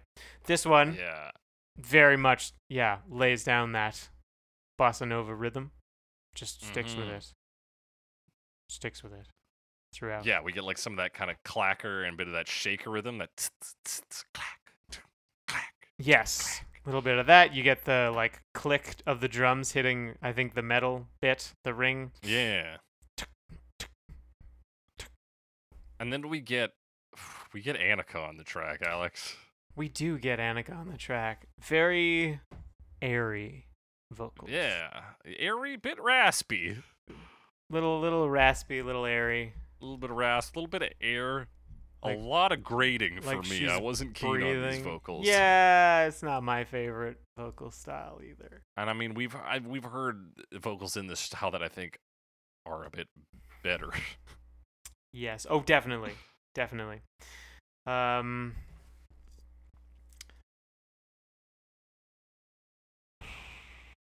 Yeah, it's very it's almost out of breath. like I'm just trying to like sum it up. Um I guess I would say overall it pretty much ditches the like gentle riffing uh, and just puts in what I would consider to be a fairly generic bossa nova beat and like guitar strumming. Yeah. Whereas like at least Bette Midler, um, and Ice Buckwheat Zydeco were like translating it. They're like, okay, well we can't do these two guitars over top of each other, fucking magic, but we can pull out some of the key parts, rework them. Here you go. This one just said, nah, fuck that. Put down the bossa beat. Get Yeah. a little guitar playing some chords in the back. We're fine. And the organ. Organ's kind of cool. And an organ. Organ mostly just harmony. I yeah. You know what else is cool on this? That fucking flute that comes in. Uh, there is a flute, yeah. Possibly not uh, enough flute. I I is a a flute. hundred percent not enough flute. The you're you've struck a key point here, Alex. The organ is cool, yes. And honestly, bossa stuff in general, yeah, it's pretty cool. Yeah. But it's all cool things put to no cool usage. Right, they These have the are right pieces, but they Beasts of burden here, Alex. They should be music on the radio, make sweet love to me, but instead they're doing beast of burden tasks. This is the musical equivalent of what the song is trying to He's trying avoid. to avoid. It's like we can achieve great things, but now this organ's just gonna lay down some basic chords. This bossa beat's gonna be basic as hell. These beautiful tones are gonna be wasted on blandness rather than doing something great. Yeah, and I didn't really like the vocal that much. Oh yeah, and those are terrible. That the vocals are just bad. But like we get a little piano, uh, like a little e piano solo there at around two minutes. Yeah, there's a couple solos, right? Yeah, yeah, it does an well, organ and then and then an electric guitar solo. Still pretty short. electric guitar. there's yeah, and then we also get because there's a fake out in this. There is a fake out. Yeah. So it's sort of it's doing the outro. Annika is doing a lot of do do do do doing. Yeah, Uh, just whatever, noodling around. Um, they're doing bossa stuff, and then it just sort of fades out, and then it's quiet, and then the flute comes back and just starts everything back up again. yeah, and let me tell you, never had I secretly hoped more that a, a Jethro Tull song accidentally got inserted. Because I was ready for like ripping flute solos, Woo! like some Ian Anderson shit, like Yeah, Or yeah, it kinda sounds like it will you do go that. like, because he has to like inha- inhale at some point, like those kind of solos. hard. Yeah, the flute But- plays pretty hard at first, and then it just kind of brings the bossa back, and then Yeah, it does like three notes, and there are like Jethro Tull solos that start like that, and you're like, oh fuck yeah, like and shit goes wild, but they didn't do that here. and I guess it's it's not their fault for not being Jethro Tull, True. but when you have this wealth of great flute soloing to draw on, and you're not gonna bring that in, like I kind of like this flute solo. It's, It's better than the other solos. it's better than the the rest of the song, Yeah. yes. But that's not a high bar. And it still ends up just being like good elevator music. Like it's right. Just kind of yeah, it plays us off stage kind of. like if they had just like let it rip in those hard notes for a bit and then pull us back into the softness. But no, the song has no sense of why it's covering Rolling Stones songs. It doesn't know what the songs are about. It knows that loosely what bossa nova is, and it understands that you do need vocals to do lyrics. But that's it. Yeah, it could definitely put this together a little better. It's it just ends up sounding fairly generic. Yeah. This is what plays in, and that's why it's on fucking Vintage Cafe because it's it plays in little little cafes and lounges where you're not supposed to pay attention to the music, but when you tune in, you're like, oh, this kind of sounds like a song I like. That provides you with enough dopamine to stay. Oh, this kind of sounds like music. This is that Yeah. music? Wow, That music, I love music. love music. Um, with that, we're gonna talk about Pure X Pure in X. 2015.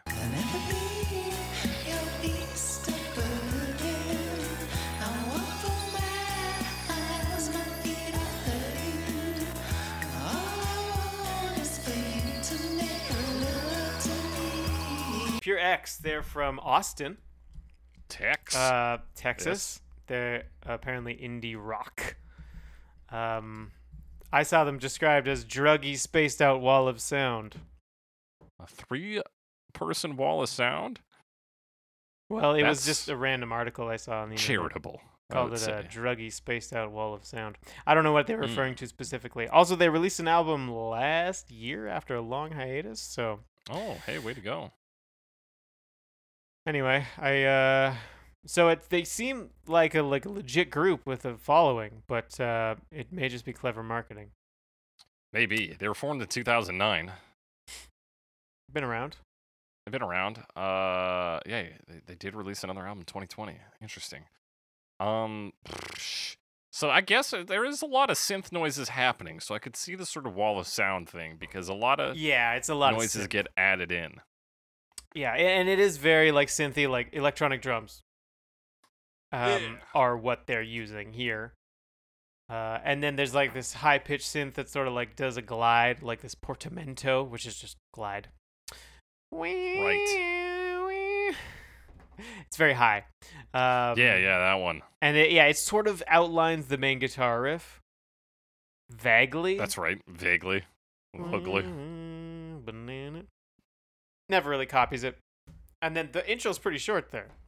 Just Yeah. like we get introduced to the drums and then that synth and some other sounds and stuff. And then yeah, and then the vocals come in. They're very sings pretty high. Yeah. And the way they mix the vocals or the way they do the vocals, um, it's like there's that high singing and then there's kind of other layers of just like whispered vocals, which we've heard before. Kind of makes things sound whis- wispy. Like I said, they, they describe themselves as languid, dreamy noise pop. Which, Yeah. Uh, I, I would describe this as languid and, dre- and dreamy. Um, and there's a few synths. There's that high pitched one I mentioned. There, there's later on we get this low bass synth. It's a little buzzy. I think it's pretty cool bass yeah. sound. Um, mm, that doesn't belong there. Um, I'm actually so the original song has this thing where it can be difficult to tell where you are in the song because it's kind of even and smooth and this version I think kind of plays with that because it it moves things around and a lot of the time just sorts sort of will throw lyrics in here or there.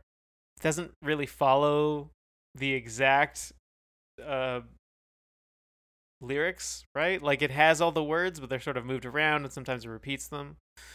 Right. It's almost like a loose jam around it. Is this the one that says "Am I hard enough?" a bunch so of times many times. Oh, that that's the best part. He just says, "Am I hard enough?" like five or six times. Says, "Am I hard enough?" Am I Yeah, am hard I enough? hard enough? Uh, also, there's panting sounds um, Yeah. underneath that, so that's great. Um, actually, the way it is structured, the first quite a bit of the song, like a minute and a half, is all just like the verse Yeah, repeated, or it's all verses, it's all versed Um, up.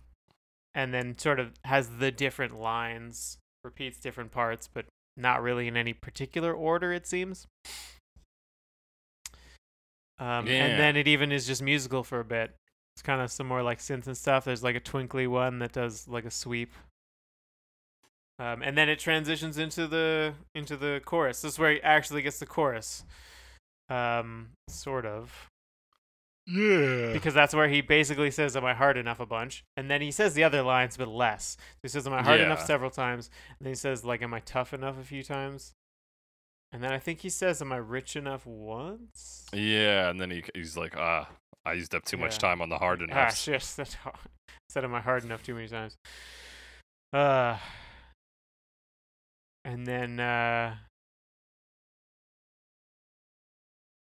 yeah, more synth. And then yeah, more synth. This is the one that does the third verse.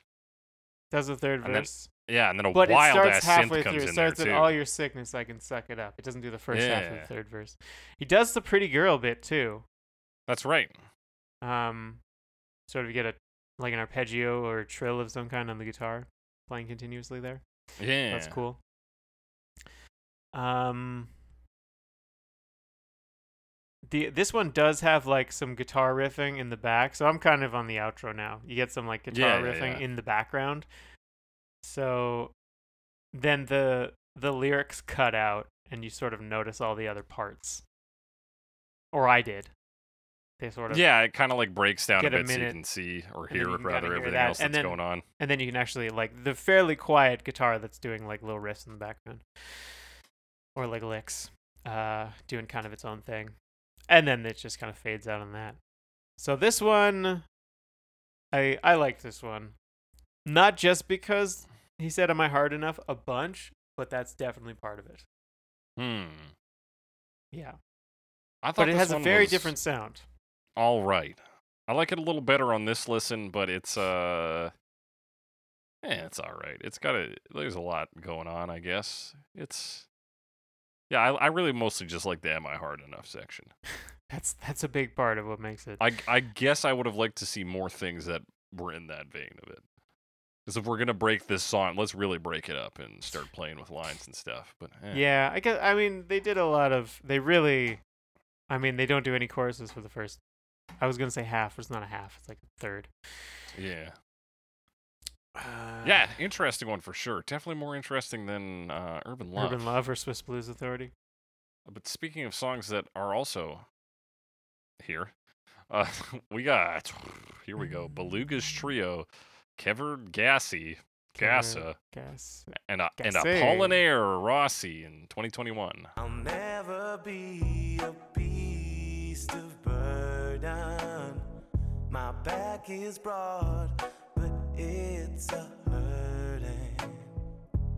All I want is you to make Yes. Kever, Kever, Kever, Gasse. I don't know. He's Hungarian. He's an electronic music. Yeah, electronic producer. Hungarian. produ- So all these guys are like sort of in the same circle, but under three different credits. Yeah, a lot of people. And then Blues Trio, obviously it's a trio. Apparently it used to be a duo. Um, apparently they often lock themselves out of the studio because they uh, don't hold the door open in the back when they go out for a smoke. Um, Oh, yeah. Apparently they know Natty Bong. Uh, that's in their description. Um, and then Apollonier. Apollon- Apollonier. Have we talked about Natty Bong before? We have, yeah. Okay. And did you mention that Kever Gasser in his profile mentions that he commonly works with Beluga's trio? No, I missed that. I okay, because mention that's a thing. So he's like attached to Beluga's trio. Mm. and then And then that's the, s- then we got- Apollinaire. which is actually two dudes. Just two producers. Uh, apparently, as far as I can tell, uh, they play piano and drums. yes, I believe that is correct. Uh, they bring their own instruments to pop's classic hits. That's right, and then they mentioned pianos and drums. Uh, and I believe that's the the EP must be one of them. I don't know, but that's what it starts with. Very, very like bassy electric piano. Yeah. And these guys are they, they like Also jazz. bass. These two, Apollinaire. They're little jazz boys. Little jazz boys. I think Beluga's Trio maybe is too. I don't remember. They, I mean, I think they bring a little bit of reggae to this version. okay, yeah. Yeah, because there is a little, there's a, a skank to it. Yeah. And that's also kind of a jazz thing, but I think the the reggae version of that is more pronounced. Yeah, I believe that. Just like backbeat um accenting. Yeah, I would say with jazz it's usually on the drum, right? Whereas with reggae you get it on the actual guitars and stuff.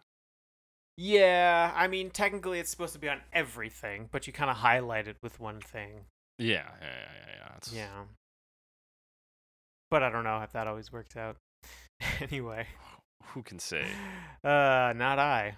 So this is like a chill version with a bit of a skank to it. Yeah, it's very chilled out. Piano, some skanking, and your like kind of soulful pop vocals.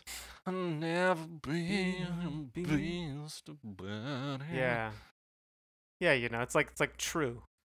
Yeah.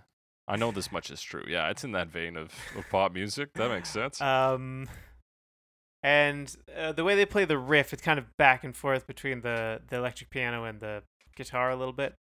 That's what feels kind of reggae to me because the guitar is really doing the accent right. and sort of like the palm mute.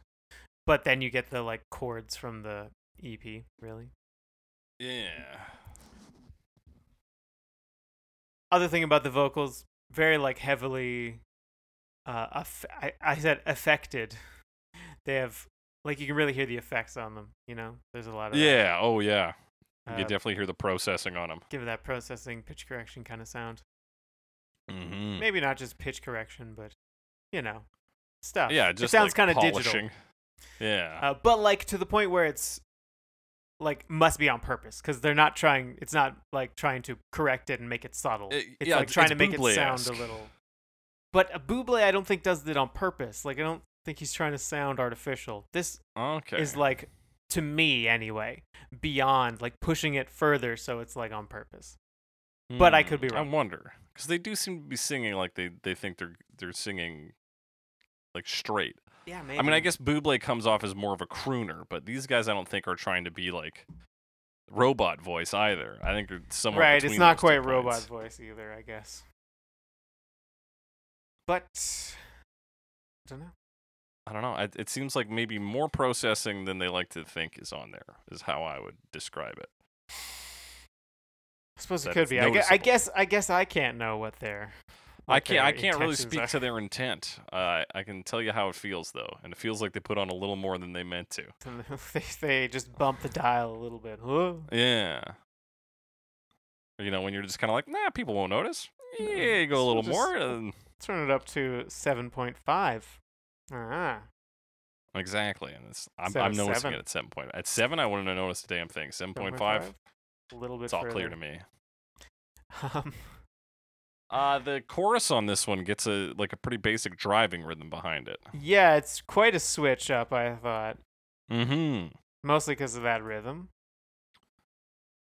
But Yeah, they like bring in some other stuff. Real Bass- relaxed beat this Yeah. dum dum dum dum dum dum. and then dum. ba- even the bass joins in too, playing the quarter quarter like root. yeah, Um, everything kind of straightens out. The guitar is playing these arpeggios, and the EP even drops out.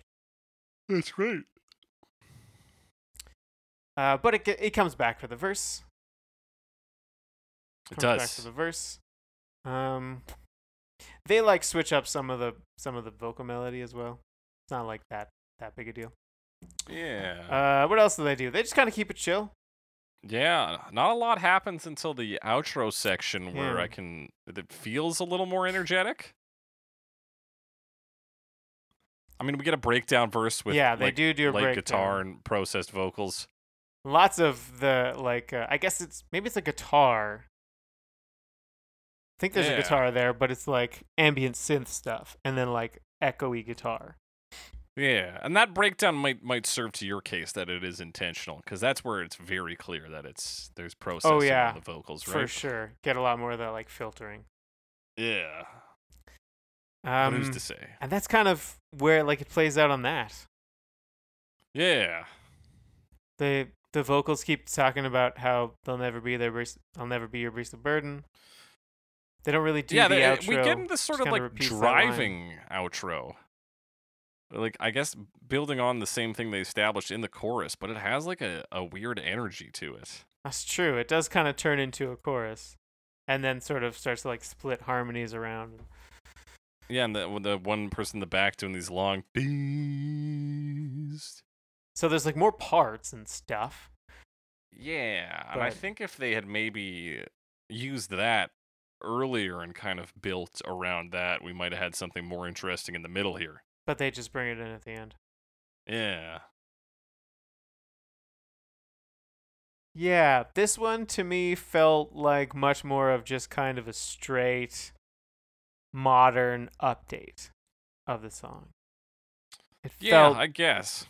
um I thought it was reasonably successful. I didn't think it was amazing. But I was pretty kind of boring. thought it was if I'm gonna fine. be real with you, yeah. I think they sang fine. I think like like the parts themselves were all fine, but in terms of memorable moments, it doesn't come until the breakdown and then that right, outro. at the very end. And so where's what what I gotta listen to fucking two and a half minutes of boring beast of burden to get to something slightly interesting? something- Yeah. I'm a busy guy. Yeah, it doesn't have a lot to to grasp onto. Yeah. So I mean, I've heard worse versions today. I'll tell you that. But I could have done a little more. Speaking of guys who could have done a little more, Eli Jaffe in 2021. Eli Jaffe.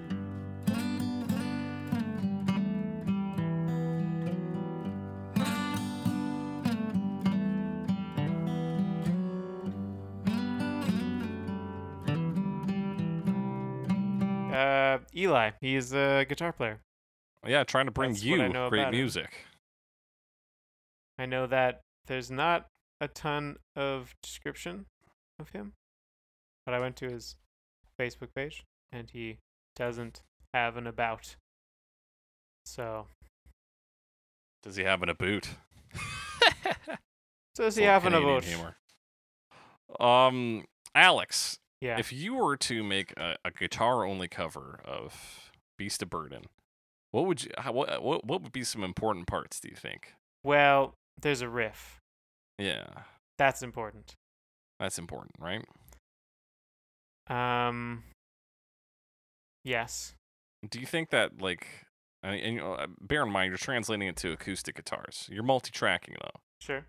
so maybe would you try to maybe capture both guitar parts using an acoustic guitar, or would you just do one in the vocal track?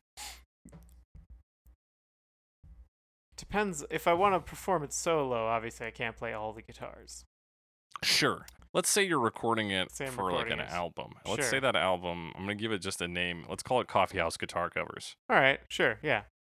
Now, I mean, if it's supposed to sound like a coffee house thing, it's supposed to kind of sound like you're performing solo, even though it doesn't seem to be the case because it does seem to be more than one guitar sound on this. Right.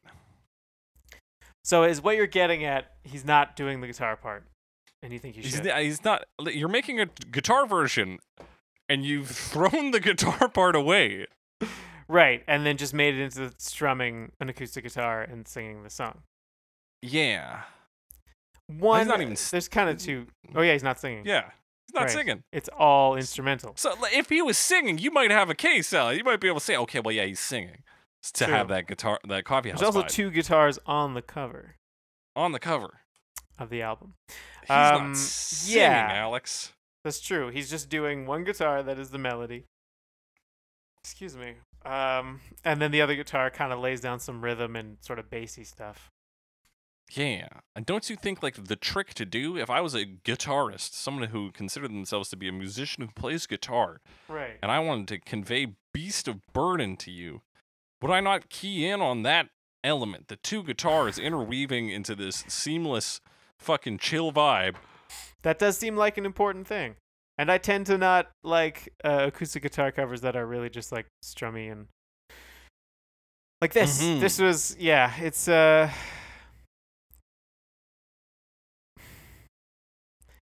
very full strummy acoustic sound as you do when you strum acoustic guitars. Yeah. and uh, has a couple guitars playing together, but not really interweaving. Yeah. But I'm not. Yeah. Other than that, he really like he plays the melody. He kind of gets more fancy as you go, as he goes. Kinda, yeah. Never really gets yeah crazy or anything, or tasteless. But yeah, there's also later on he kind of drops the melody. He's just sort of uh, playing his own thing, because like later chorus doesn't really sound like the chorus. Yeah. Then he plays some harmonics at some point. But yeah, the point I'm getting at is I find versions like this also tough to tough to work with. It's very short. It's under 2 minutes. Very short, yeah, so good job there.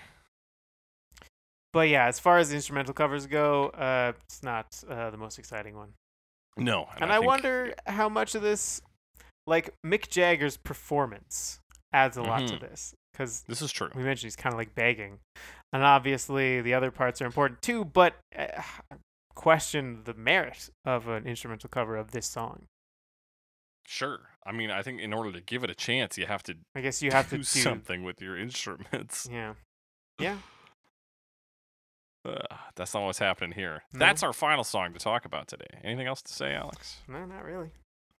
Well, we're going to get into our final verdicts. We've got three categories today. We've got the worst version, the best version, and the version that you would play for a, an audience of oxen, horse, and other assorted beasts, Beasts of burden. Of burden. All right. Alex, what's the worst version What's of the worst version?